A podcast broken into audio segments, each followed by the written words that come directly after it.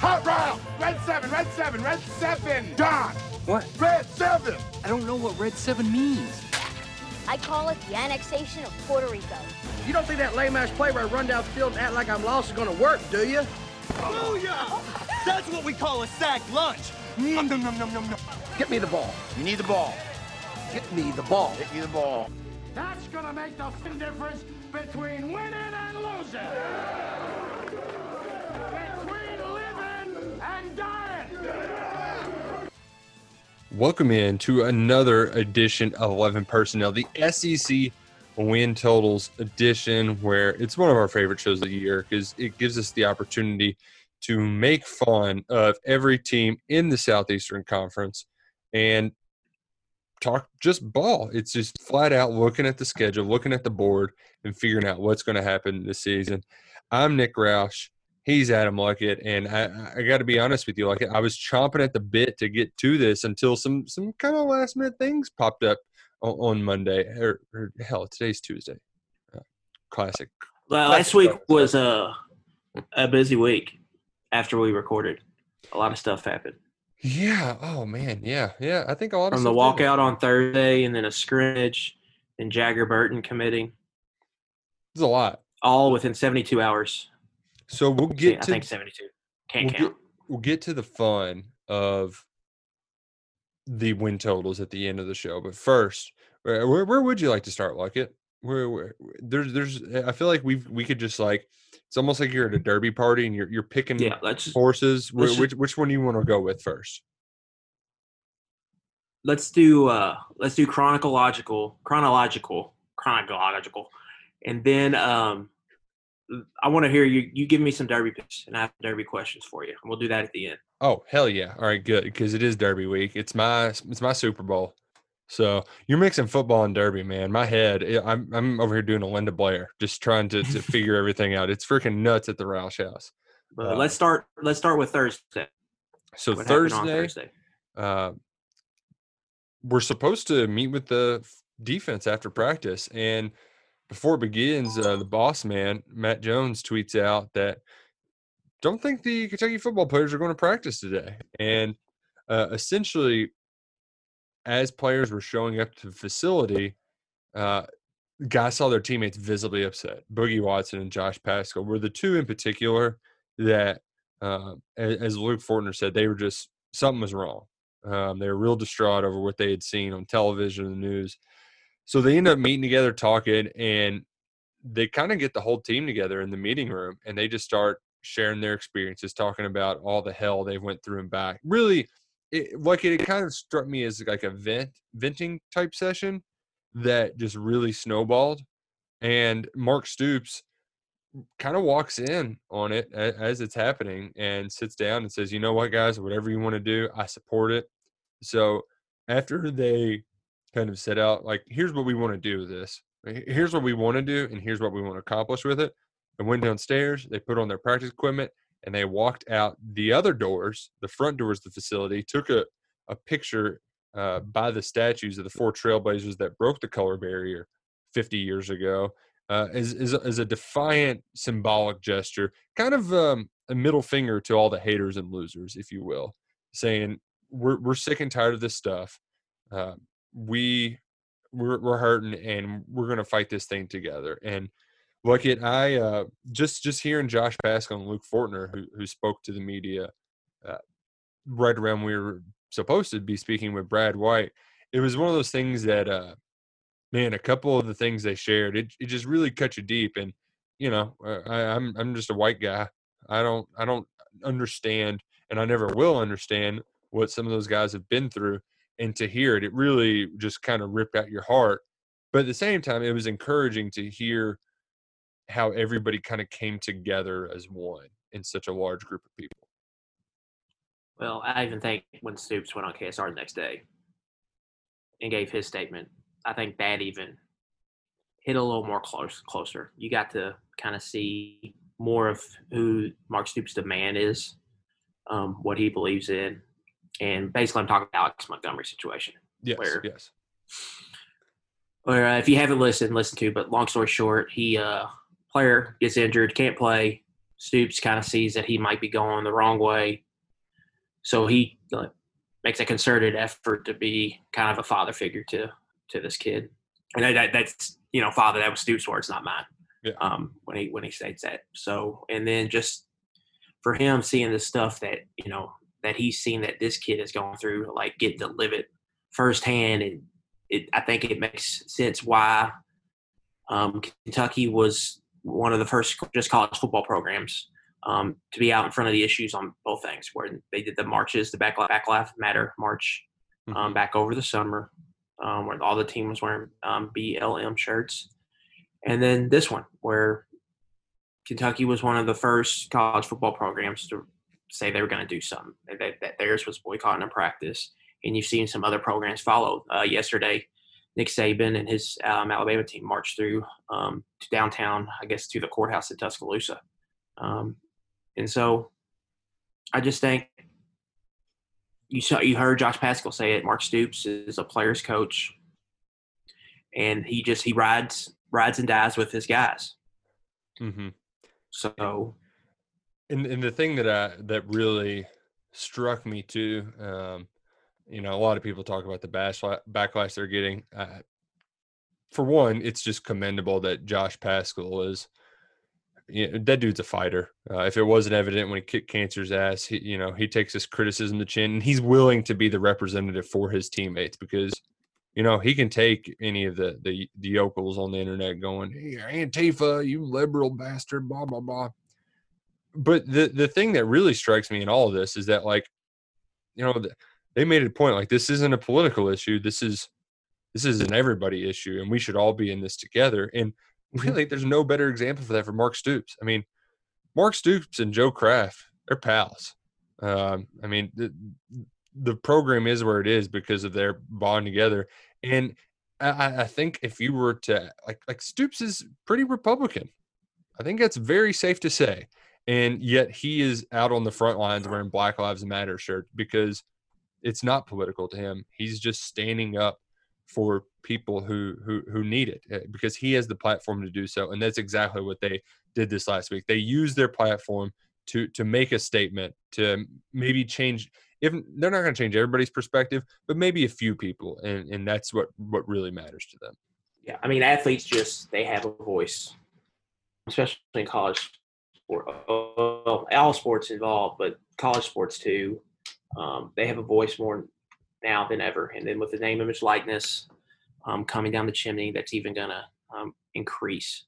Um, so you're going to see um, them more be more vocal uh, through with situations like this. And this is a big movement going. And a lot of times they take their cues from the professional leagues. And you saw the NBA do what they did. And it's no surprise that Kentucky, along with other schools, um, wanted to um, use their platform and make a stand. And but I, I I think it was it was also one of those things too where that it was a nice like I mean Fortner was like come on are we really going to remember this Thursday practice? Like if any yeah. afford to take a day off they can and and they certainly uh, shook things up by doing just that. I will say though like it when they got to Saturday I don't think it, struck me when, to to get things on a lighter note I don't think Eddie Gran was too terribly happy with how the offense performed on Saturday, and it's really the first time we've heard them uh, him be at least kind of vocal, like, "All right, offense wasn't humming on all cylinders." Uh, he said today we moved the ball well in, in between the twenties, and then we kicked too many field goals, and it's kind of what you I think would expect at the, at this point in, in the in the early parts of preseason practice. I was kind of surprised to hear that because before that, it's just been sunshine and rainbows out of camp for the most part. Coaches hey, have been pretty happy. But that's what Gran's there for. He's a salty old dog ready to rain on yeah. everybody's parade. And uh, I, I'm going to jump ahead, and that's why I was just shocked. Absolutely, like I, I, was texting some other reporters. I was like, "Did he? Did he just say that?" And that was what Gran said about JuTahn McClain. So I'm I'm skipping ahead chronological order because holy hell, Adam Luckett, do we got Barry Sanders in the freaking lineup? I swear to God, I've never heard never ever heard Eddie Gran talk about a player who's never seen the field the way that he talked about JuTahn McClain after practice today. Yeah, it's pretty good. at least so far. I mean, in, in even when the guys got really good, there was always a like, like let's be honest, these coaches learned in Stoops' early years. All right, we can't set the bar too high and let people down. We've got to kind of temper expectations. When Lynn Bowden came in, they did the same thing. They, they pumped the brakes. They they pumped the brakes on a lot of guys, but to hear Gran not pump the brakes, I mean, it, I was shocked. I think it's yeah, I think it's just more evidence that the coaching staff is so so bullish on this 2020 class. Like they think the majority of guys are going to be hits. Like I don't think there's any doubt in their mind. Like the most of these guys are going to be good players for us. Whereas in other classes, you're going to have all right, this is a guy, you know, some developmental pieces and whatnot. Mm-hmm. But this class, man, you just hear you hear Gran gush about Beau Allen last week. Right. Um, you hear Ernest Sanders went up and made a 50-50 catch on a 50-yard bomb. That was, that was a beautiful hearing, pass too. Now you're hearing about JuTahn McClain. Vito Tisdale is balling out. Mm-hmm. So I mm-hmm. just think it's more evidence um, that the staff felt really good about the recruiting work they did in the 2020 class. And I think it's starting to pay off there on the field early. And well, now you got the redshirt rule where everybody can redshirt this year. Yeah. So you don't, you don't have even to have to worry about, about right. so you're I mean, just gonna get a redo. We've been podcasting so long, we're finishing each other's sentences. But the the, the, the, reason why I, I still remember Gran, like it does feel like kind of similar to what he was saying about Benny Snell back in 2016 because there were some guys and like there were some really talented guys in front of him. Uh, JoJo Kemp was a senior. You had uh, Boom Williams making big explosive runs, and Michael Horton was this big physical back that you thought could could really take a leap forward that year. And he's like, man, this freshman Benny Snell, he, you know, he's he's going to make me. I tell him to make me make me play you is the kind of statement he shares for all those guys, and it was kind of similar. I mean, it, it, it's it's very similar in the way that they talk about him. Other than this side, it's more of a kind of mental like he said that McClain knows the offense as good as the other three guys, which is just like, are you wow? You know, like this guy's he, he hadn't been here seven months. So I'm I'm excited about number 23. I'm excited about a lot of the guys. And and to go back to your Beau Allen, uh, to Ernest Sanders, shout out to UK for sharing that video. That was just mwah, thank you. Thank you, because nothing nothing's worse than whenever a coach will hype up a play and then you never get to see it. Mm-hmm. I will that, say that, that, uh, you saw Bryce Oliver taking it to the crib too. Yeah, on well, screen. Your your camp TJ Carter. Your camp mm-hmm. TJ. There was one thing that I, I, didn't want to forget about McClain. I also put my Adam Luckett uh, contrarian hat on and thought like, is he just is he just trying to like get under the other guy's skin to make him work harder? Maybe that's part of it, but I still don't think you you're as um I don't know what the word is, gushing to quite the degree that Gran is, unless there's something really there with Tom McLean. So something to be excited about. But that's that's the coach who would do it. Talk about his own position. You're right about that too. Even though Gran typically is the kind of salty dog. Mm-hmm. But then so. he he said really good things about. We didn't hear anything about Smoke today, but mm-hmm. Rodriguez is steady hand, and AJ Rose how much he's improved in pass protection. No, so, you, other stuff's coming up too. Good things on the other backs. I mean, they're really deep, and that, that's coach, been... I don't think it's hard to tell that the coaching staff feels really good about this team. Oh, like, you're right. They can't right. wait to go play somebody what they got. No, they they absolutely can't. Although there is a like, you know, you gotta September 26th, even though we're getting closer, it does feel like it's pretty far away. And while all this was happening, Auburn, they were not they were not doing anything. They were not scrimmaging, they were not practicing. They're they ain't done diddly uh, because they had 16 guys sidelined with COVID. And like it, are you, are you getting are you are, on a scale of one to ten, how, how worried does it make you for the opener that all these dudes from Auburn are, are down right now? I, I, haven't really even thought about it like that. Like the game would get possibly postponed. I think it's early enough where they're going to be able to recover by the time kickoff gets here. What we need to worry about is when when it happens, you know, to a team 10, 14 days before kickoff, when that kind of outbreak happens. You're no, you're exactly right. I also thought of it like it's just got to be weird knowing that like it's already re- wreaked through that team. Maybe there's some guys on it that like if I was a player, I might have some like kind of concerns, but I guess at this point you're just going full steam ahead, um, trying to get ready to, for them to play, and then just to go kick their ass uh, because Auburn eh, they're still a good football team, but I do think like that this isn't the they're not the kind of football team that can easily weather a setback like this. Uh, just as far as their experience and, and and kind of what they have to accomplish with a new offensive coordinator, yeah, you know, with a weird preseason. Well, important thing to remember with Auburn is, yes, they do have a new offense coordinator, but Gus Malzahn is still the head coach. So he's brought in a handful of offense coordinators. He's back, he's seesawed back and forth, calling plays, not calling plays, and the offense ends up looking the same every year.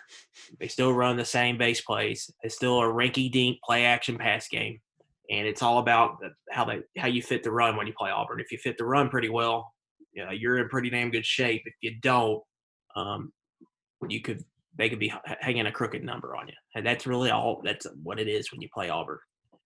So I don't really worry like that offensive stuff. Like I'm fully expecting to see the same offense I've seen from Malzahn the last five years Gotcha. it's with them, I think the concern is all right, you're breaking in a new offensive line, a new offensive line coach. You're replacing all them dudes on that defensive line. I think that that's the that's I think the concern because for those guys to kind of break in and get better, you have to you have to go full speed. You have to put the pads on. You have to play football. You can't take a week off. Right. And now you break and it's even harder for them when you have to open up with an SEC team. Like they, as much as anybody in the league, probably needed just a a cobwebs game to start it off to just you know break some rust off, uh, See the figure out what everybody's doing, Like, Yeah. Figure out if maybe we shouldn't have started this guy, maybe we need to you know move this guy here, vice versa, something like that. That's where I think that's where I think the biggest issue um, for Auburn is. Well, and good for Kentucky. I mean, Yeah. eh, Well, I mean, the matchup, it, it, Kentucky matched up well with them, and a lot of in this Auburn game, a lot of it's going to be, you know, Auburn's break it. They don't know who their running back's going to be. They're running, they're rotating about three or four guys in there who all look about the same to me. Um, all probably good players, but nothing, nothing special. At least what I've seen yet. And your new O line and what they want to do on offense now. They've got experienced quarterback and they got a you know a, a not the receiver corps, um, which could be kind of strength on strength versus Kentucky when you consider that secondary. Um, so I think the game matches up well for Kentucky. It's just it's a big game for Kentucky too because they they don't ever open up with something like this. Usually Right, they have kind of a get your feet wet game too, Always. where Auburn does this every year. hmm Which, uh, I mean, this is just a little snippet of how much we get to talk about Auburn for the next month. Um, because, kind of on that COVID thing, you know, Gran was asked about uncertainties and whatnot. And his biggest one was, I, I'm just just getting to September 26th with everybody. And there was something that he he kind of talked about tonight that uh, not threw me for a loop, but I, I I hadn't considered. Basically they got to play a game of designated survivor. The mock up like who are we putting in the bunker in case x y and z happens? And now he he he posed just like a very simplistic one like if i go down who's calling plays? Well it's probably going to be darin hinshaw like I, I feel like that's the the safe pecking order but those are the kind of things that you have to really play out and like today on the offensive line they had Darian Kinnard at left tackle, right guard, right tackle. They had Quentin Wilson at center guard guard. They had Drake Jackson at guard. Like they, they basically were like, all right, we're we're putting everybody everywhere to know all the positions possible. And Yeah, that's an NFL tactic too, because in NFL you only get a 53 man roster, Mm-hmm. So you'll see them early in camp move people around, see who can do what, and it's kind of I, they're kind of doing the same thing here, just in case something happens or even with injury. But I think on the line, like you probably have Schlarman probably has eight to nine guys, or maybe let's say ten guys. He, if we had to play them, I feel like we could play them. Mm-hmm. But I would like to, I would like to like be certain about eight to nine. He's probably certain about like six guys right now, but he would try to like to get certain about eight or nine, and that's when you see that rotation um, come in as we've seen in the past in some seasons. Yeah, and I think the first two off the bench he's comfortable with Nasir Watkins and Quentin Wilson. I, I, get the vibe that those two guys, Wilson can be the utility guy on the inside, and Watkins can be the you know he can play both tackles. He's he's done both at Kentucky. Uh, and, and the same kind of applies for receiver as well, where they're they're bouncing some guys around out there trying to see who fits what, when, where, how. Uh, and first time I haven't heard Bryce Oliver's name in a while because he was kind of talking about how uh, a guy gets moved down. Uh, if they don't do well, you, you, try this position. If you don't do well, well, then you're going down or wrong to the next price. Then we try again. So the, we, we've reached the throwing it up against the wall and seeing what sticks portion of the preseason. And – we also uh, have reached the point of the preseason where we're finally got some some game times Adam Luckett, and uh, mm-hmm. I, I, wasn't shocked when I didn't hear the CBS news uh, surrounding Kentucky's name, but I was shocked when we found out that uh, Kentucky's still the SEC network. Well, no, they're not even the 7:30 SEC network special. They're basically the noon SEC network kickoff for the season. They got the Jefferson Pilot time slot it's like uh, this isn't the Jefferson Pilot time slot team. When, when, when's Missouri going to play? When's Arkansas going to play? If Kentucky's playing all these games, like what the hell? Yeah, I uh, I don't know how the scheduling is working because the CBS only did six games. yeah, they skipped weeks. Like you, we know the first two weeks, but we don't know the third week.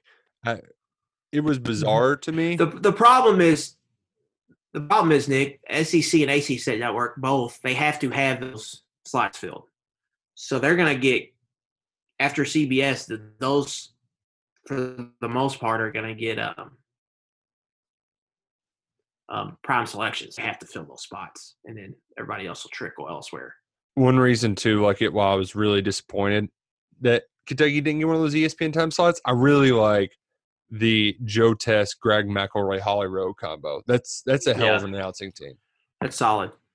Yeah, I, I, I like. Did both you see, uh, Big Mike Golic is back in college football. He'll be in yeah. the booth this year. How did you like uh, Mike Golic Jr. on the FCS kickoff? I, am still uh, I'm still TBD on him. Um, the couple times I've heard him, he's done. A, I think he's done a good job, but I, I, I need more. I need to get more from him because I'm trying to figure out what like what he what he's going for, kind of thing. Because I think he does bring some good X and O stuff, but there's also a Pat McAfee vibe um, to there, and I think that's kind of a that's kind of a interesting. If oh, you can walk it, it, it's awesome. But if you can't, I think you can go wrong one way or the other. So I'm oh, still so trying to fill him out. You're wondering if you need to tell him to get off your lawn with all this these the jokey McJoke maker over here. I think I think you can you can pull that off. I think, but like I think he does a good job um, going back to his playing days and talking some O stuff too. So he's he's quick witted, man. He's he's at yeah. least quick. Like he'll slide some little things in there that you don't notice. But I enjoyed the hell out of that FCS kickoff game. I mean, FCS football is just such a just beautiful mess, and it was perfectly encapsulated by the graphic where Oatsvall for Austin Peay has six comp- or 11 completions and six punts. Like, what, what are you? I mean, it was just an absolute mess. You had big plays. You had the dude with the mullet, uh, the tight end, dropping the shoulder and, and, hitting the truck stick. I mean, that game had mm-hmm. everything, including uh, uh, two touchdowns in the final minutes. I mean, it looked like it was it was it was nuts. It was absolute chaos. My favorite thing yearly about the football season started starting is that you get a game like that between two quality FCS teams. Those same kind of teams are playing in December in the FCS playoffs, and no one's watching. But you st- you put it at the beginning of the year after there's just been this long layoff and this thirst for college football, especially this year, it's just been even more magnified. And people are treating that like it's the greatest thing they've ever seen. Like Twitter, Twitter was awesome the whole night through it, and it gave a, gave us a wacky fourth quarter with a um, crazy ending, both teams going down um, to score there at the end. So it was just it was just fun to have that to have college football Twitter back during a live moment uh, was pretty fun, and just to be able to watch college football. And another thing about it, like if you're used to watching a game like that, like if you watch the MAC at all, or if you watch late night Mountain West kickoffs because you're chasing, you're not like those crowds do not bother you. Like that's what you're used to. but you know, it's just like it, you don't even notice it. It's like oh, there's there's five people up there and a, a bunch of bleachers, but You got a mom with her lucky cowbell ringing it in the stands. yeah, You know, and you just it does. You don't even. It has no um, effect on you. You're just used to it. Oh, I mean, that was great. You had a a great high school finish. Uh, the game that before that Mhm. that led into it, where, X, yeah, where Cincinnati St. X decides they they convert uh, third and short. So I think I don't know if the other team still had timeouts or not, but they're up a touchdown with two minutes to go, and they decide let's let's throw the ball on first down. And what happens? Oh, the quarterback gets strip sacked. Like, Mhm. and then they go down and score a touchdown right away. I mean, it well, was after just that was right after uh, Brownsboro team, I think, made a bad a mistake or went for it when they shouldn't. There was there was gaffes on both sides in that oh But man, a lot of that's first game though, man. Oh Just playing your first game, you don't really know what's going to happen. Well, and the thing was too is whenever that happened, I was like just doing my football thing in the chair, like you idiots, why are you throwing the ball? Stupid, stupid. And my wife looks at me and she's like, Are you really getting mad right now at at, at a bunch of teenagers you don't know playing football? I'm like, yes, because it's football and I I'm I want to be mad at it. And it's not like I'm mad, it's just like a I'm right, you're wrong, you idiots. Even My though wife will like, do. She'll do the thing like what? Like if I make a, if I yell or do something, then I'm like, then I have to go down explaining it, and then it takes me too long to explain it, and Then then I have to go. you know then I have to explain something else, and I'm just like, nothing. Don't worry about it.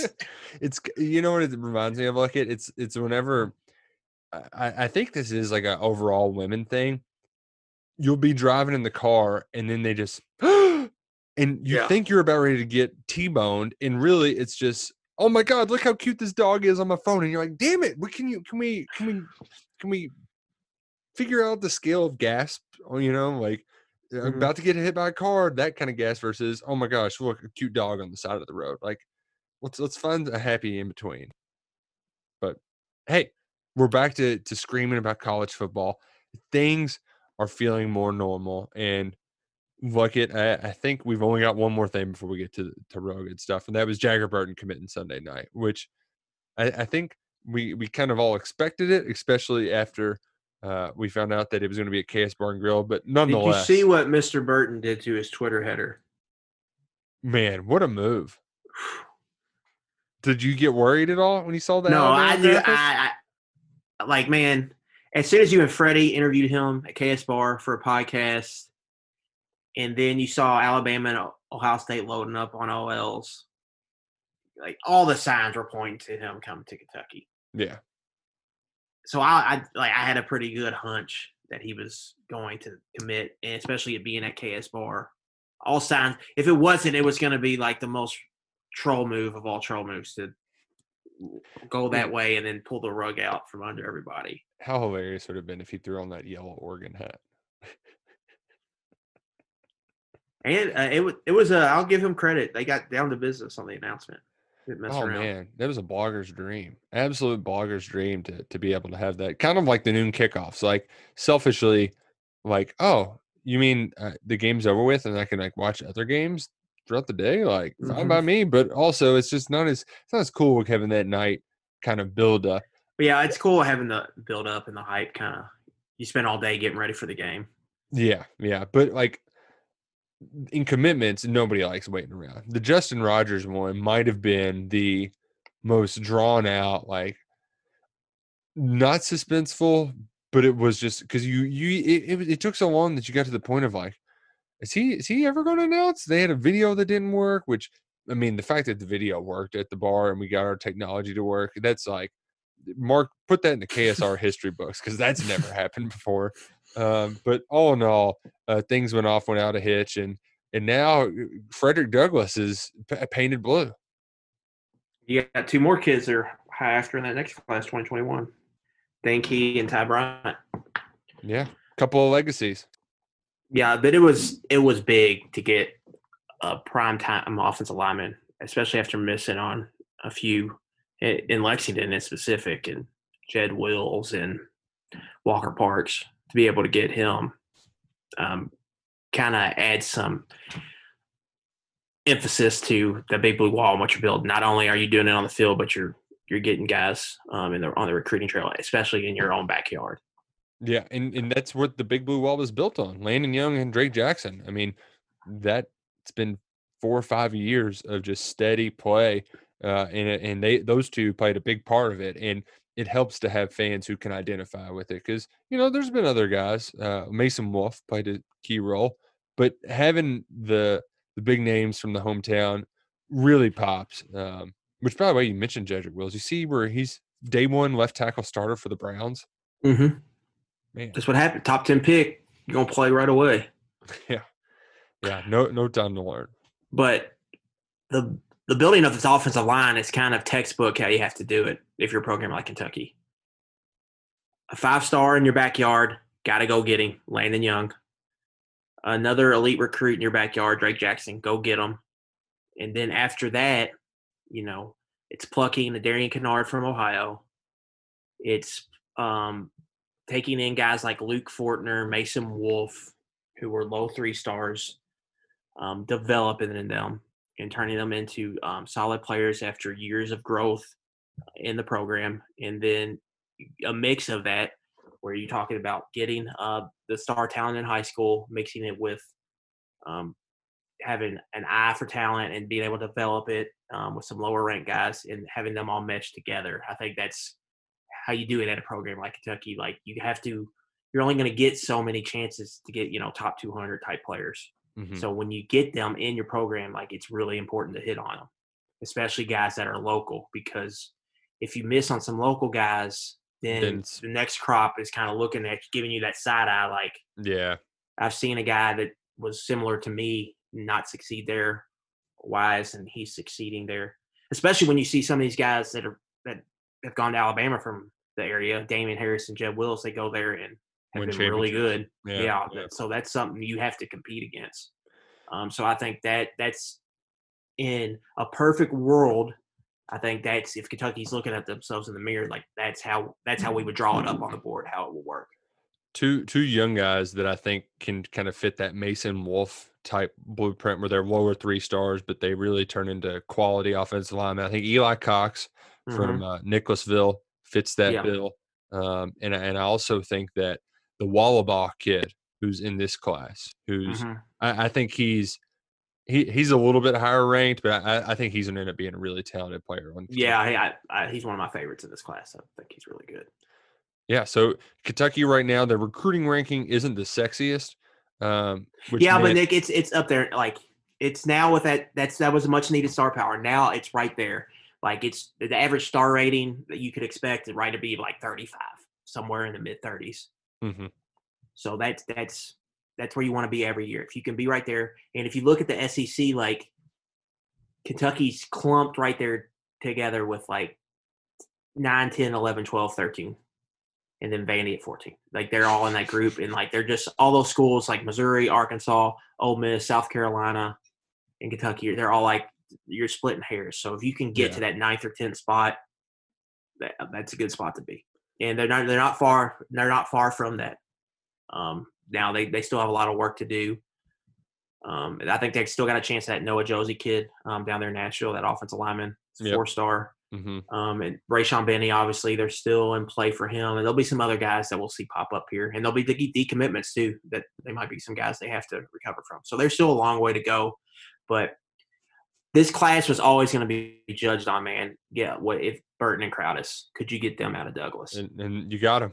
and, Yeah. and And especially so no matter what, I don't think what no matter what happens from here, this class is I think you have to consider it a success because those were the two guys you had to get, and as long as nothing, um, nothing that we're not forecasting happens, yeah, Right. they'll be on your team next year, and I think that's going to help you get these next two out of there too.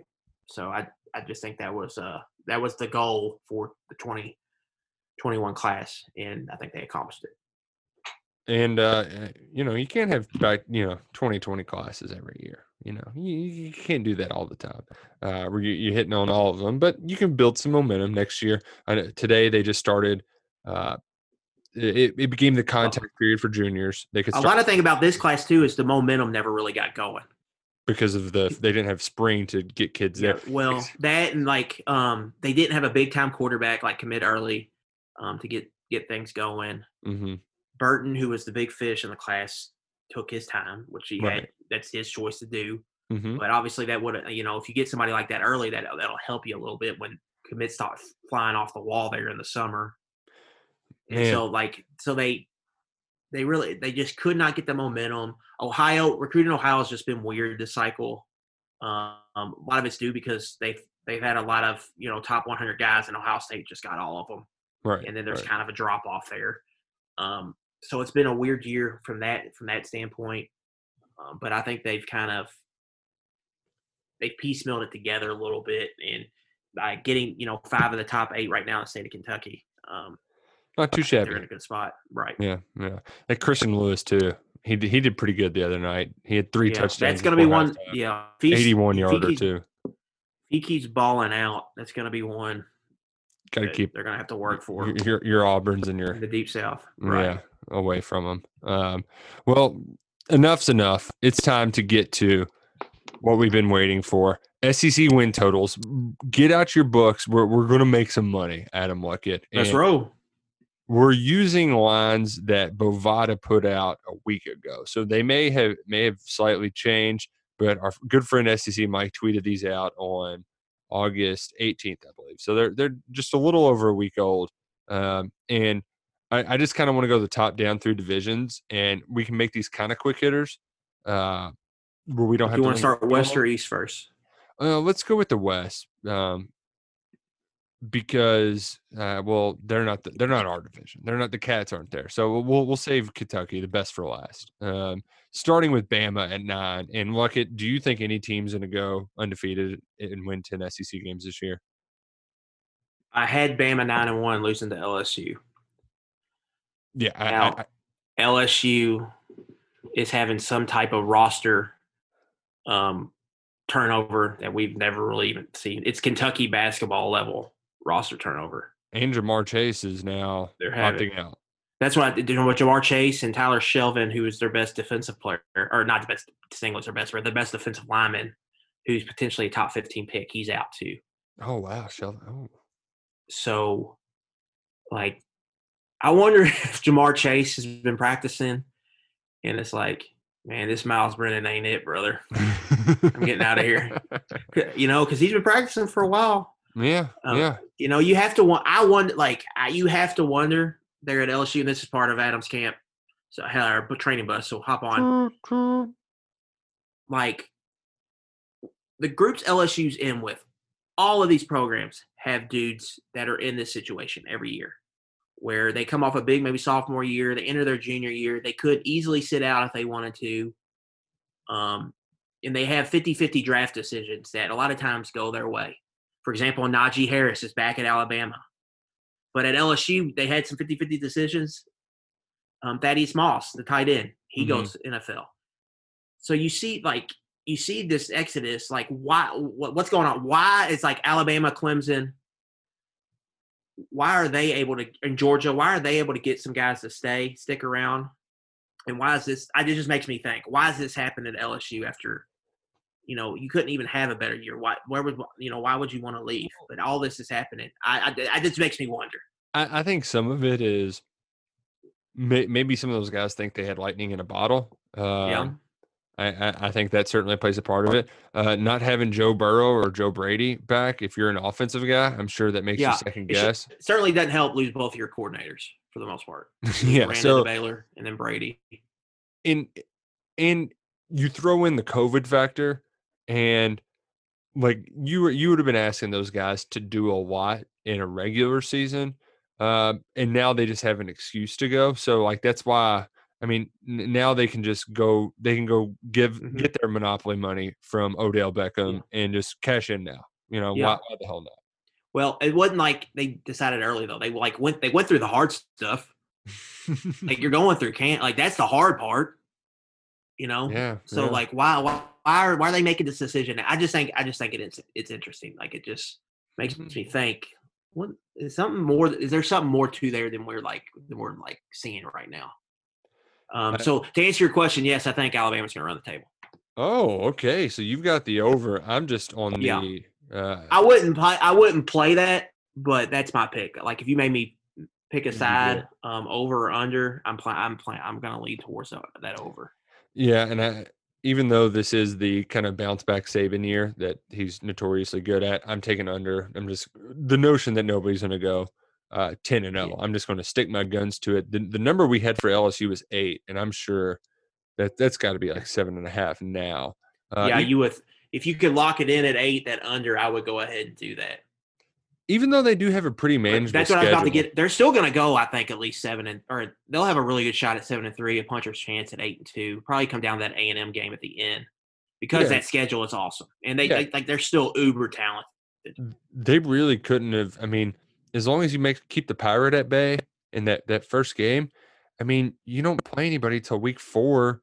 Florida, you got Auburn, a bye, Alabama, and just finish at your Texas A&M. I mean, you, you seven and three is very like I feel like you're not even asking much at that point to to go seven and three. So getting to eight wouldn't be too tough if it's at seven and a half. But I would still just worry about all, eh, you, eh, you worry about the turnover too much to touch it. So I, I would stay away from it as well. I'm I'm taking the under eight, and even if it's seven and a half, I'm probably taking Yeah, yeah, but- calling them seven and three.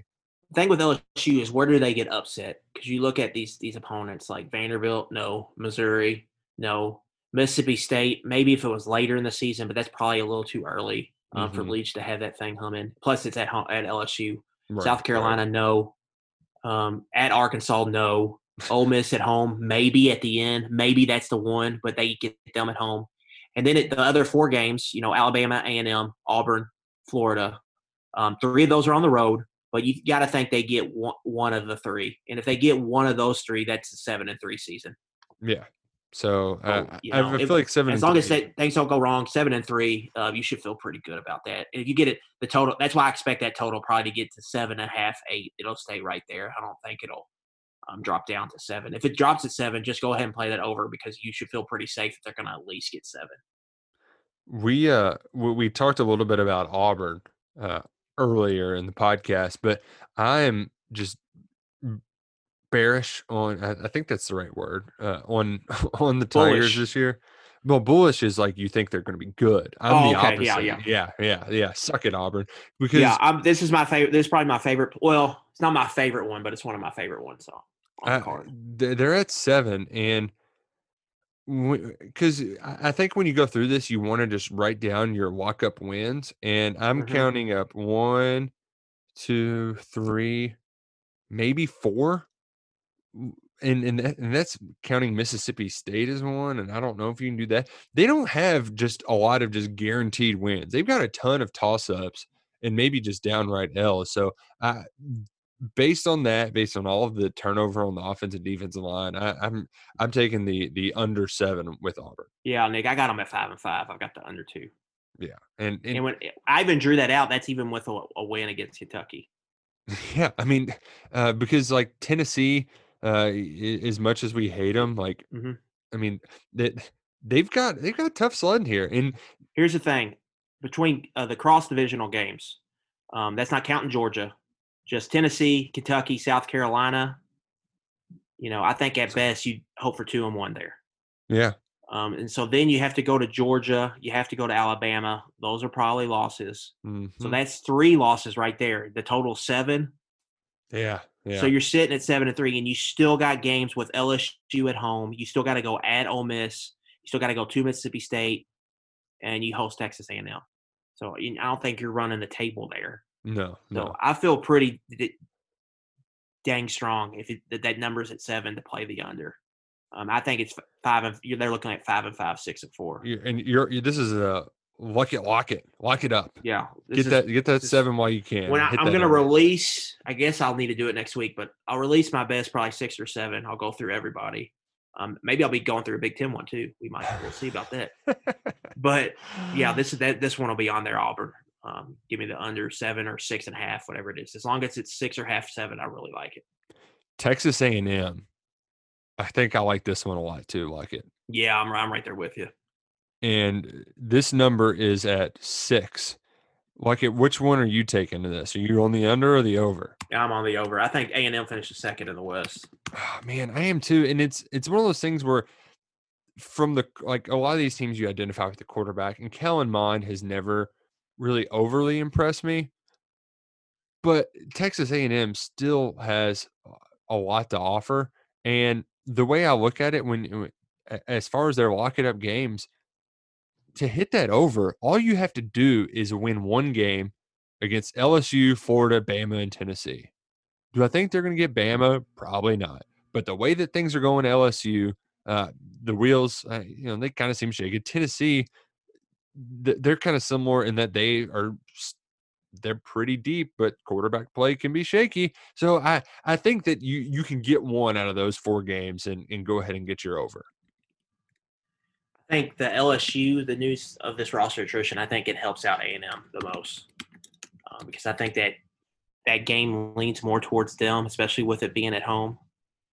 Um, obviously, Alabama is going to be tough, um, but you avoid Georgia, you get Florida at home, and then they're just more talented. They have more talent than all these other teams. At Tennessee will be a little tough, um, but I just like how it shakes out for them. I think this is a, the year Jimbo kind of gets his big season, and I think they win seven to eight. So locking that over. Yeah, and uh, is it because maybe they drew Vandy? Or are we just going to give overs to all the SEC West teams that drew Vandy? Maybe, maybe yeah, that so. might that that could be the swing card there for sure. Which these I love. The next But- two, But the A and M's weird schedule though, because they could easily start one and two, and then all we're gonna hear is how Jimbo stinks. But then they, you look at the schedule, they could win out too. You know, yeah, yeah. Um, but hey, just just win one of those early ones. right? Uh, Go ahead and upset Florida. Yeah, but if you win one of those, yeah, you're in a you're in a really good spot. uh, Egg Bowl time. All right, we got Ole Miss three and a half. A full game better than Mississippi State at two and a half, which kind of surprises me just from what uh, Joe had left in the cover for the Bulldogs and how things ended last year. Uh, of what, which one would you like to go with first? Let's start with a Lane. The Lane Train, Yeah, I like what what's the number three and a half? three and a half. And here's the here's Yeah. the guaranteed wins that you have for Ole Miss: Arkansas, Vandy, and South Carolina. Yes, I'm counting the South Carolina game. Suck it, Muschamp. Uh, Two of those on the road though. I mean, they're the worst two teams, but yeah, they're the worst two teams. If you get some semblance of normalcy, you can, you can almost lock those up. And the the reason why I'm on the over is because Mike Leach, for as fun as he is, he's terrible against his rivals. Absolutely dog crap against Washington in the Apple Yeah. Cup. He's traded his apples for eggs, and I don't think they're going to do many favorites. So I've got Ole Miss in the over, yeah. and I'm going to take it to the bank because I, I think you're going to get points no matter what with this team. Uh, they're going to give up a lot, but I think you're going to get points. Matt Corral and Elijah Moore back there slinging it around. just in a vacuum, I think Ole Miss is a better roster. And then I like that they get Florida and Alabama out of the way early. Just get those losses out of the way, take, Take your your lumps, Yeah. and then kind of build something. You get Vanderbilt before the bye, which is nice, and you get South Carolina after the bye. Um, so at three and a half, I would lean over. I think they can get to four and six. I think they got a puncher's chance at five and five. Well, and they can also, I mean, like they could upset an Auburn at home, you know. Mm-hmm. Yeah, yeah, that's a big that's a big spot for them. I think Auburn at home, and then you know late in the year, it's can you what do you do against at A and M or at LSU? Can you kind of give them one of them? They'll give one of them teams a scare. I would think at the end of the season. Yeah, and that's that's Lane Kiffin. That's Lane Kiffin ball for you. So I I like them at four and six. Now Mississippi State, this is a little bit different story, but here's something. I mean, the SEC really did hand Mike Leach a nice little platter where in their their additional games in the East, they picked up Vandy and Missouri both at home. Just write them down, right? That's two wins, and they already play Arkansas at home, and all you have to do is get to three. Like, come on, Mike Leach, you got to give me three wins with KJ Costello, Colin Hill, and uh, uh, what, what's uh, the, uh, Erroll Thompson on defense. There, there's enough pieces there that you can get to three wins with this schedule. I don't care if it's a 10 game SEC schedule. Mike Leach can do this in year one. This was a total, I think, that opened at four at some other places, and it moved fast down to the two and a half it's at. You look at their schedule, man. They have to go in separate months. They have to go to LSU, to Alabama, to Georgia so waiting on them in each third of the season is just a gauntlet, just an automatic lose. Um, you get, you know, confidence potential breaking game. Um, so when I, I just look at it, man, like two and a half is probably the perfect number. Like I think it's two and eight, three and seven is what they're looking at. So it's really how you feel. When I wrote it up, I had them at two and eight. So I mean, I guess I would lean under, but I, I, mean, I, it's a stay away there at two and a half for me because I think it's um, pretty pretty good shot. It's either at three and seven or two and eight. I think it's going to be a long season for them. Um, I think missing spring ball was will have has the biggest impact on them more than anybody Mm-hmm. else in the league, just because you're it's just brand new. I mean, it's brand new everything on both sides of the ball. Going from you know a multiple kind of three four four three to this weird funky three three five stack on defense, and then offensively, um, you're going from you know RPO everything with Joe Moorhead to, you know, running mesh meshes and four verts and just doing nothing but passing with Michael Leach. It's just and it's just to, it's just a total change, I think, and I think Oh, that's it- gonna. very- I think that when we get to November, December, that's what we're gonna be talking about. Like it was a year zero, year zero situation for them because of everything was at play um, for the Bulldogs. They undoubtedly have the most question marks, but like, come on. Arkansas and Vandy, take care of business and then just beat Missouri or Ole Miss. That's that's all you got to do to hit that number. And I I have enough Mhm. faith in the Pirate to rally the troops. And if I was an Arkansas fan, um, you you get to play Missouri, so you got that going for you. Rivalry, the border war, right? Is that what they call it? yeah, they got a trophy and everything. Oh man, this For Arkansas, like they'll, they'll get Thoughts somebody. They'll get somebody, but this thing is murderers row. You can't get a more uh, uh, a more daunting slate than what uh, Birmingham put in front of the Hogs. Yeah, Hunter Yurachek must have pissed somebody off in Birmingham. Like, there's no other explanation. it's a it's a stupid Yeah. schedule, and they didn't even throw him Yeah, you have to screw somebody, and Arkansas was who they decided to screw. Might as well screw the pigs. All right, on to the SEC East. Uh, Georgia has the highest over under the line set at eight and a half. Uh, Adam Luckett, where where are you feeling on Yeah, the Georgia Bulldogs? It's perfect. I got them at eight and two. So Yeah, I, I'm I'm the same way because laying that over um, at eight, that, that's tough. With especially with an Alabama road trip on the on the schedule. an Alabama road trip, you still got the cocktail party, um, and I know they've had Florida's number, but Yeah.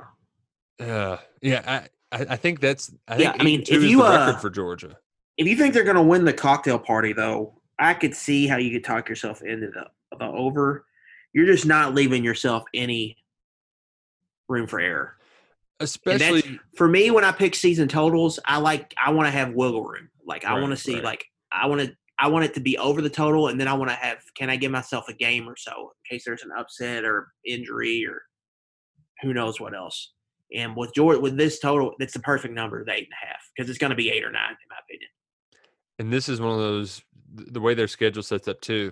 It could be derailed by week four um, because even though they start with a cupcake at Arkansas, Auburn, Tennessee, Alabama, three in a row, and you got the rivalry aspects in two of those three where things can get a little wonky. This could be Tennessee's time to uh, show the world that they're back. Um, so like there, there's a lot of just it can get really hairy there, and I, I think that's why Yeah. you got to stay away Well- from it or take the under. The schedule, I mean, wins are baked in after the bye. Yeah. Because they get a week to prepare for Florida, but the last four, they're going to be heavy favorites in. But these sandwich spots, like you talked about, Tennessee, um, Arkansas the week before rivalry Auburn, Tennessee the week before the rivalry Alabama, Kentucky the week before the bye week where you're getting ready for the cocktail party. Like those are in two of those games. Uh, or uh, Kentucky gets them on the road. That's the only, only spot they well, like Arkansas, excuse me. But but Kentucky gets them. At, I think Kentucky gets them a great spot. I think they're going to have a really good chance to hmm um, get an upset there. and you, you you- you're breaking in new quarterbacks. You do have a real new Yeah. offensive coordinator. I just I, stay away or go with the under. Um, And they're a team. They just lost uh, a receiver who was probably who had a chance to be their probably their second best receiver. I think Oh, it's uh, Dominick Blaylock. yeah, yeah, Um, uh, UK tie there. His brothers played here. Yeah, and one of them was on like an MTV reality. No, Bachelor. He was on the Bachelor.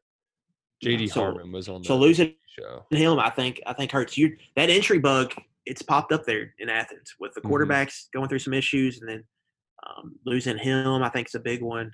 Um, that's just something to keep an eye on. They still got some other dudes there, but you know, another injury or two at the receiver position, and then then they're really thin, and then they might be forced to kind of go to ground and pound.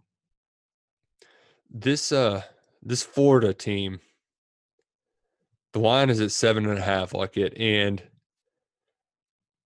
I want to pick the over if I know who I'm getting. So I kind of want to wait till the season gets a little bit closer on Mhm. this one because uh, when you look at the baked in wins, I mean, uh, they start pretty slow, and you got A and M and Mizzou or A and M and LSU back to back. Um, That's likely a split. yeah, you're likely splitting those. And then you've got Georgia, Kentucky, Tennessee. Really, uh, the way that I kind of looked at it is if you beat Georgia, Kentucky, or LSU, you can reach your your eight and two mark. Mhm. Uh, you just just beat one of them, and I I, I think they'll get one of those. Mm-hmm. Um, and that's me being bullish on Kentucky, even though the Cats, like objectively speaking, have given Florida fits. They've still found ways to win as of late Mhm. and they should be able to get to to that. But that's what we, we mentioned earlier with the Trevon Grimes, and Kadarius Toney, and all these players. Like, I, I know they're back at practice, but that's just a situation that I'm careful, and I'd, I'd probably end up staying away. But if you made me, I'd take over seven and a half. I think seven and a half again is the perfect number. For me, looking at Florida schedule, right, Nick, remember the Georgia games in Jacksonville. Who's Florida losing to at home? Like if they beat LSU at home, they get Kentucky in a really good spot because it's a week after Kentucky plays Alabama. And they got Vandy the week before. So, so yeah, so getting LSU at home, you kind of that that cleans up your uh, your home slate. Um, and depending on how you feel about the cocktail party, you can talk yourself into it either way. I think they're going to lose, so that's why I had them at seven and three. hmm Um, but I think if you if you think they're going to clean up at home, which the schedule kind of sets up for them to do that, I think it's very easy to talk yourself into that over. Like get them getting eight two, especially if you think they're the best team and they're going to win the division. And I could I could also see some weird scenario where Tennessee makes the the season finale a bowl game and kind of wrecks it though. Tennessee's a, a weird team. We'll, we'll just go to Yeah, Tennessee. I'm, I'm excited for that game. I I think that's going to be a cool game to end the season. Yeah, I, I think it will as well. Let's let's skip Kentucky. We're, we'll just save them for last.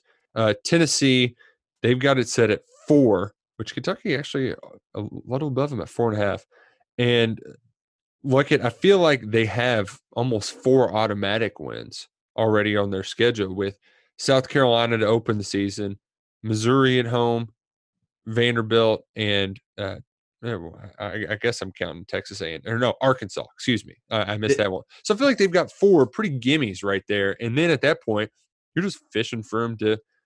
I mean, you just need one more win. Uh, you know, it it shouldn't be too much to ask, even though you've got uh, all of the the top teams in the SEC all on their schedule.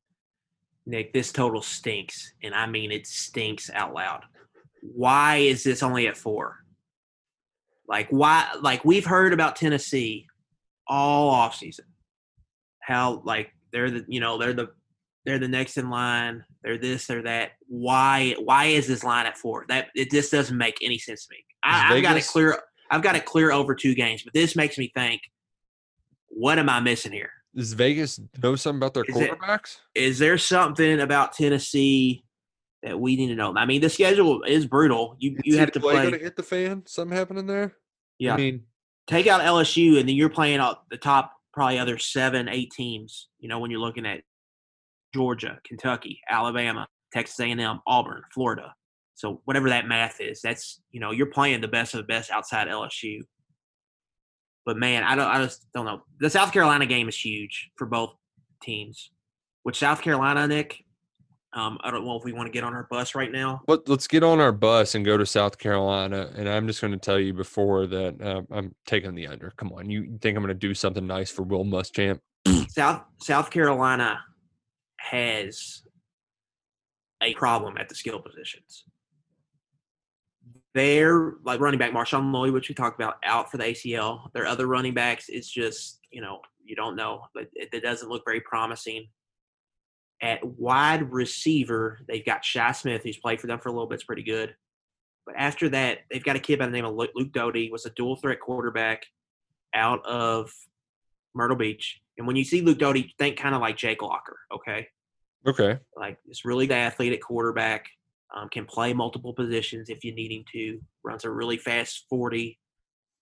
They're they're using him at like he's practicing at receiver right now, and he's going to play receiver for him, and he's going to be their wildcat quarterback. They're going to like make a concerted effort to get him five six touches a game. Sounding like they they're they're in trouble at wide receiver. They're waiting on a, uh, a graduate transfer waiver. It was a kid that I think transferred from like FCS or Division two. That they're the skill position they're in they're in trouble. Like that that this offense quietly could be really bad this year. And I don't think people have really recognized it yet it because of the Bobo hire and whatnot. But the Mhm. talent there is it's just not looking good. And then you bring in you know a new play caller like Bobo's going to have to have a magic wand to make some stuff happen there this year. With a guy like Ryan Hilinski, who he's I'm not even sure Hilinski's going to be a starter. well. That I mean, it's kind of the point. Like, who who's the guy Right, right. Even uh, lean to? You know, Mm-hmm. so it just suck it, Muschamp. Right, and three and a half is probably the, the you know the right number. Um, to get there, they have to upset somebody though. Like you're giving them the win. You're giving the win against Vanderbilt. You're giving them the win against Missouri at home. Um, at least I am. And then Yeah. it's like, but that Missouri Ole Miss, like, can't they'll, they'll split those. Let's say they split Missouri Ole Miss that little trip. Okay. Um, so and they beat Vanderbilt. So that's two wins. Yeah. So fine, can they upset? Can they upset Tennessee at home? Can they upset Kentucky. Auburn at home, with, and which is in a good spot? Can they beat Kentucky on the road last game? Yeah, I know. I'm not buying. they it. get A and M at home off the Mm, bye? That's there's you're- some chances there for it. But you're But fishing you for get there? two wins, man. You really are to hit that over. Like, Yeah. I, don't, I don't even think it's close. Yeah. Uh, Yeah. that's, that's partially my hate for uh, South Carolina, but like still, you're you're really fishing for some wins there. And and the thing is too, like it when you talk about talent, like at least you know Pharoh Cooper or um, uh, what's his name is with the 49ers now, uh, Debo, Debo. like Bryan Edwards too, who's with the Raiders. yeah, I mean like all-time leading receiver. He started for four years and was good for them. You and he's least- gone. All those guys are gone. You had a couple guys who are like, man, they could go off and just change a game, and you you don't you don't ha- you don't have anything. So uh, It's it's the most Muschamp thing ever to finally get like a proven good offensive coordinator, and he's got nothing there. right now. Oh, You know, you lose that offense was going to be built around Marshawn Lloyd. Like they were going to run that kid to to wherever he could carry him. Like he was going to carry that offense, and losing him, you know, people don't people you don't follow Oh. recruiting or whatnot. If you're not that into it, people are just kind of not talking about it. That was a huge loss. Yeah. Like that that kid was going to mean everything to their offense this year. This year, in my opinion, and you lose him and get new coordinator. You got questions at quarterback. Receiver is a shrug emoji. It's just I don't know. I I think it could get it could get ugly for them. Um, Missouri, we all know that how what I think about uh, our good friend Eli Drinkwitz. Their line is set at three, and when I look around, you can give them the Vanderbilt win, uh, as we've given everybody, and they've got that rivalry with Arkansas. So you know, maybe Yeah. uh, Both at home too. yeah. So okay, now um, can you beat Mississippi State to end the season to get to three? Can you beat South Carolina down the stretch? There's there's a There are opportunities for them to get the three, potentially four. See, they they really start off with a, a punch in the face. Alabama, Tennessee, LSU. Mm-hmm. You get Vandy, uh, and then Well, really, the four out of the first five. Really Yeah. tough. So just winning one, you feel okay about. Then you you you you host UK before a bye week. I think UK they get UK at a good spot too, right after they play Georgia, and what's going to be a. I think. I'm projecting to be a monster game. Right, right. So in in Missouri's put UK to sleep before. Um, like that, w- we saw that the last time they were there. Uh, in the two times before that, that that field has a way of putting UK to sleep. So you do have a chance there. And then it's a bye week, and you're like, okay, after Georgia, we've got three winnable games here. So I think if you if you want to buy into the nerd, you can, um, but I'm not going to. Um, I'm taking the under. Yeah, um, I had them at three and seven. Yeah. So you look at that um, that that three number is perfect. So I would probably stay away from it. Ooh, Vanderbilt one and a half. Uh, my question to you, Adam Luckett, could Vanderbilt beat Frederick Douglass? Yes, they could beat Frederick Douglass. I don't know. I don't. We need to make this like, um, could the Kentucky Could Kentucky beat the Cavs? Wizards or whatever it was? Yeah, yeah. Yeah. was back on the Cavs were really crappy, but Right. I mean, my goodness, they, I they had somebody opt Could out. Alabama beat the Jaguars? the Vandy had an offensive lineman opt out who transferred there Mhm. from Michigan. Michigan, In- Stephen Spanellis. Vanetti told me this, and I don't know if I can believe this, but they only have four offensive linemen on their roster? That can't be true, can it? They've had that was they've had four opt out. Oh, okay, okay. I think that's where you got to So- flip flop. But Yeah. my God, poor Danny Clark. Danny, well, Nick, here's what's going to happen. This is just Adam reading in between the lines. Got a practice report, which, by the way, like I've been trying to find a beat writer um, to follow for like each team so I can keep up to speed. I can't really find it anymore. like I, I don't know where they're at. Just follow, just follow Jared don't Stillman. covers. Uh, Him and him and him and Derek Mason have a nice um, little rivalry. so Chad Bishop, who used to write for uh, WKU. Um, he used to be a. Yeah, well, he's he works. I think he wrote for a Vandy rival site, and then they hired him like the like their athletic. Um, he writes for their official athletic website now. okay, So he's a So- part of the communication team that I don't think got fired. he's the one guy that they left.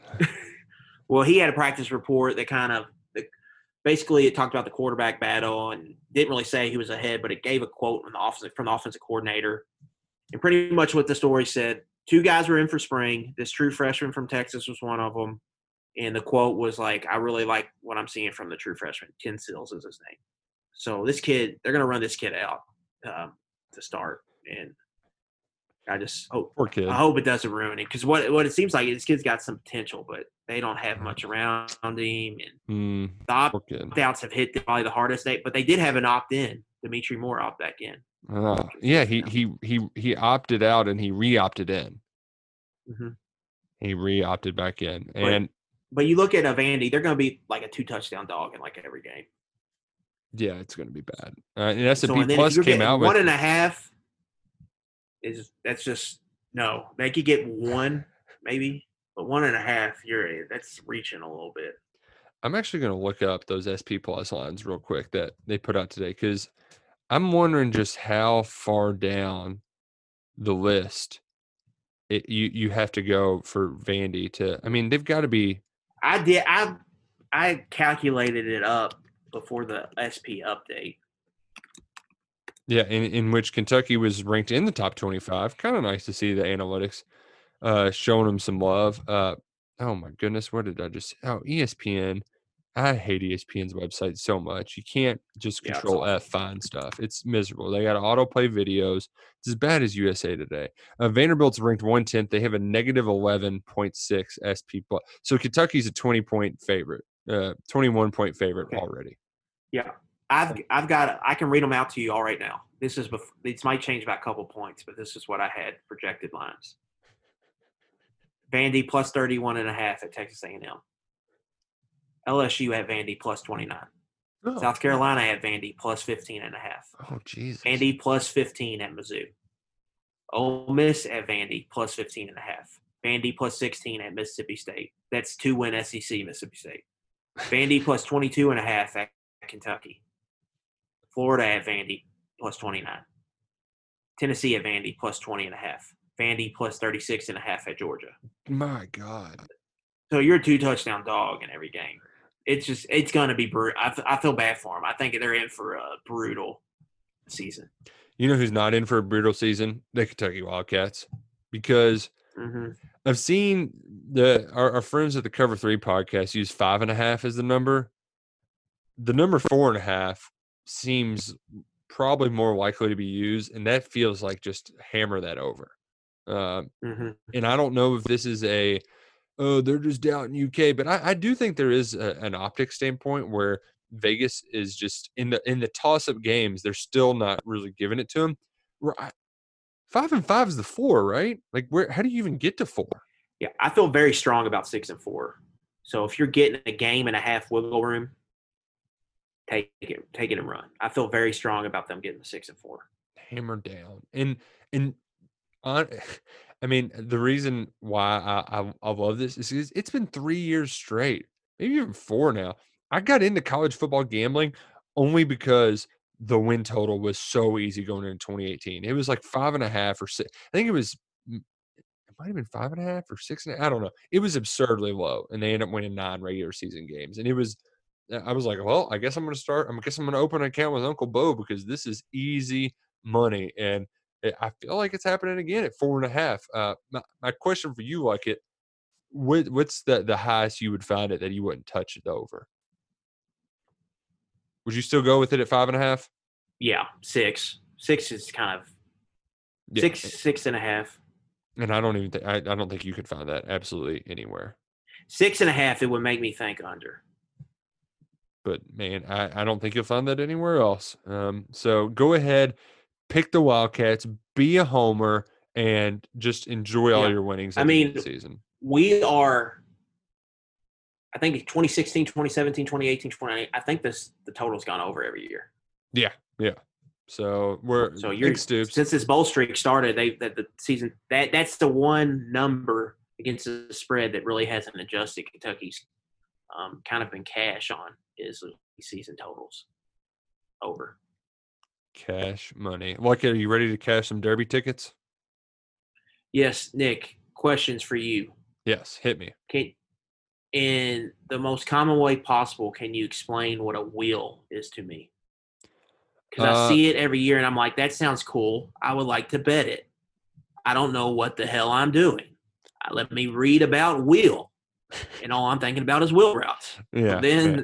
then the race comes, and I'm like, well, I probably would have lost that, but it'd been cool to bet a wheel. So tell me, what is a wheel? So I, I- the it's really just a fancy way to phrase your how you're spreading it out in your exotic bet. So I, I don't think you really need to use it when you have your phone to bet on. And with KSR, if you use Naira Bets, you're getting 25 bucks for free uh, to play with if you use the code uh, Derby25 when you sign up. But that- that's a free plug, now, Bets. You're welcome. But essentially when you you click on trifecta uh you Mhm. can wheel one horse to come first second third but not every single one is kind of like that like you're, you're not putting every single horse that could come in second So you're boxing them, but you're putting like separate boxes around them, like specific boxes. right you're only kind of boxing that one horse uh, per se it's just a fancy way to say Okay. box the the one that i took it took me a little bit to figure out was key in keying a Uh-huh. horse Key, I've heard that one too. you're going to want to key in the kentucky derby you key tis the it, yeah. law Like if you know for sure one person is going to win, you would key them. Yes, yes. Okay. So you're going to want to key Tiz the Law, and then you sprinkle in some longer shots. And the two long shots that I really like are on the inside rail. And that's enforceable in max player. Um, I'm not going to get into a variety of reasons, but basically they're closers. And the way this race sets up on the outside, you've got all the really talented horses, and they're going to break fast and try to get to the front. And when you have something like that happen, uh, horse folks say the the pace just broke down, the race broke down, and that's when things can get wonky, and you can have these closers come from behind. And the thing with Max Player, he's got a new jockey. The old jockey used to piss me off because I really like this horse. He's ran against Tiz the Law a few times, but the the, the old jockey, I think it was Bejarano, used to take him wide down the middle of the track. Like you can't go from seven wide and catch Tiz the Law. But if Ricardo with Ricardo Santana on him, I think he can weave through some traffic on the inside and and, and make some some noise. So I like those as some long shots. New York traffic, he's the the kind of front runner that uh, always comes in second um, to Tiz the Law. So maybe him as well. But it's kind of disappointing though, Luckett, that I, I was thinking. I was I was thinking this was going to be some loaded field, and it, it's really not. Uh, the delay has not attracted more talented horses to join it. Is there a bigger long shot you think has a really good chance to come in in the money? Yeah, I, I think that's that's your max. I mean, there's 12 of the 18 yeah. horses at 30 to one or worse. Mm-hmm. That's that's insane. Uh, so uh, there's chances that there's gonna that trifecta is gonna pay off a good bit. Oh yeah, it's gonna pay off something crazy. Uh, even though the winner, Tiz the Law, who this is gonna be the heaviest favorite probably in Derby history. so yeah, uh, prepare for that. But one thing you do not do. Don't I know we we know we got a lot of Catholic school friends. There's a lot of Notre Dame fans. Don't bet on South Bend. Just like you're you're you're throwing your money away if you're betting on South Bend. Now, me saying that the horse is going to come in the money and the trifecta is going to be huge, but like I can't I can't understand why anybody would bet on that horse aside from the name. So uh, take that for what you will. Even though like I'm doing the thing like it now where I'm like fading myself and I'm like, oh, you know, you go yeah, back and forth in your head and I do that too. I'll I'll make picks college football and then I'll get to Friday and I'm like, I don't know. you get back and forth, and you're just kind of like, then it's just, then you get to the game, and then you're like 10 minutes in, and you're like, well, I'm either on the right side or, yeah, oh, oh, oh crap, I'm on the bad side. Hey, but uh, what would have to happen if, for that, that dude to lose?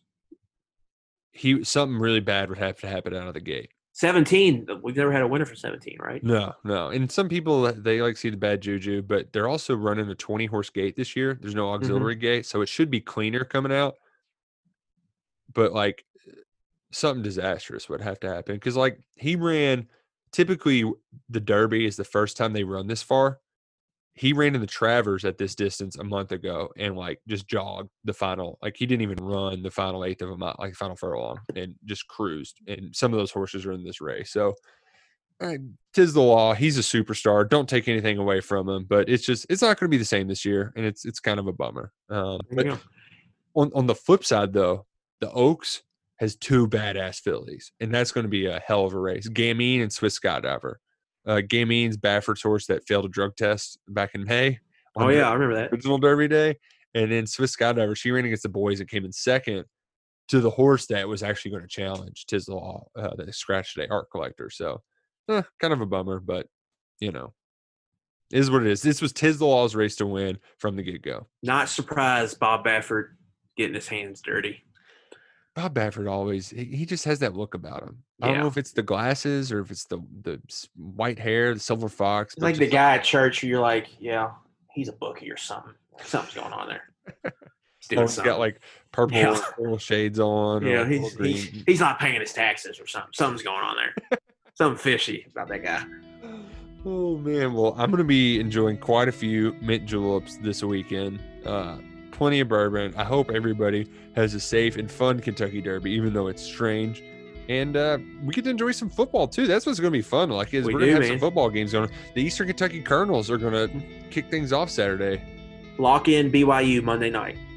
Long Lock them up points. against the, the, the Naval Academy. Long as they're getting points, BYU is money as a real dog. Lock them up.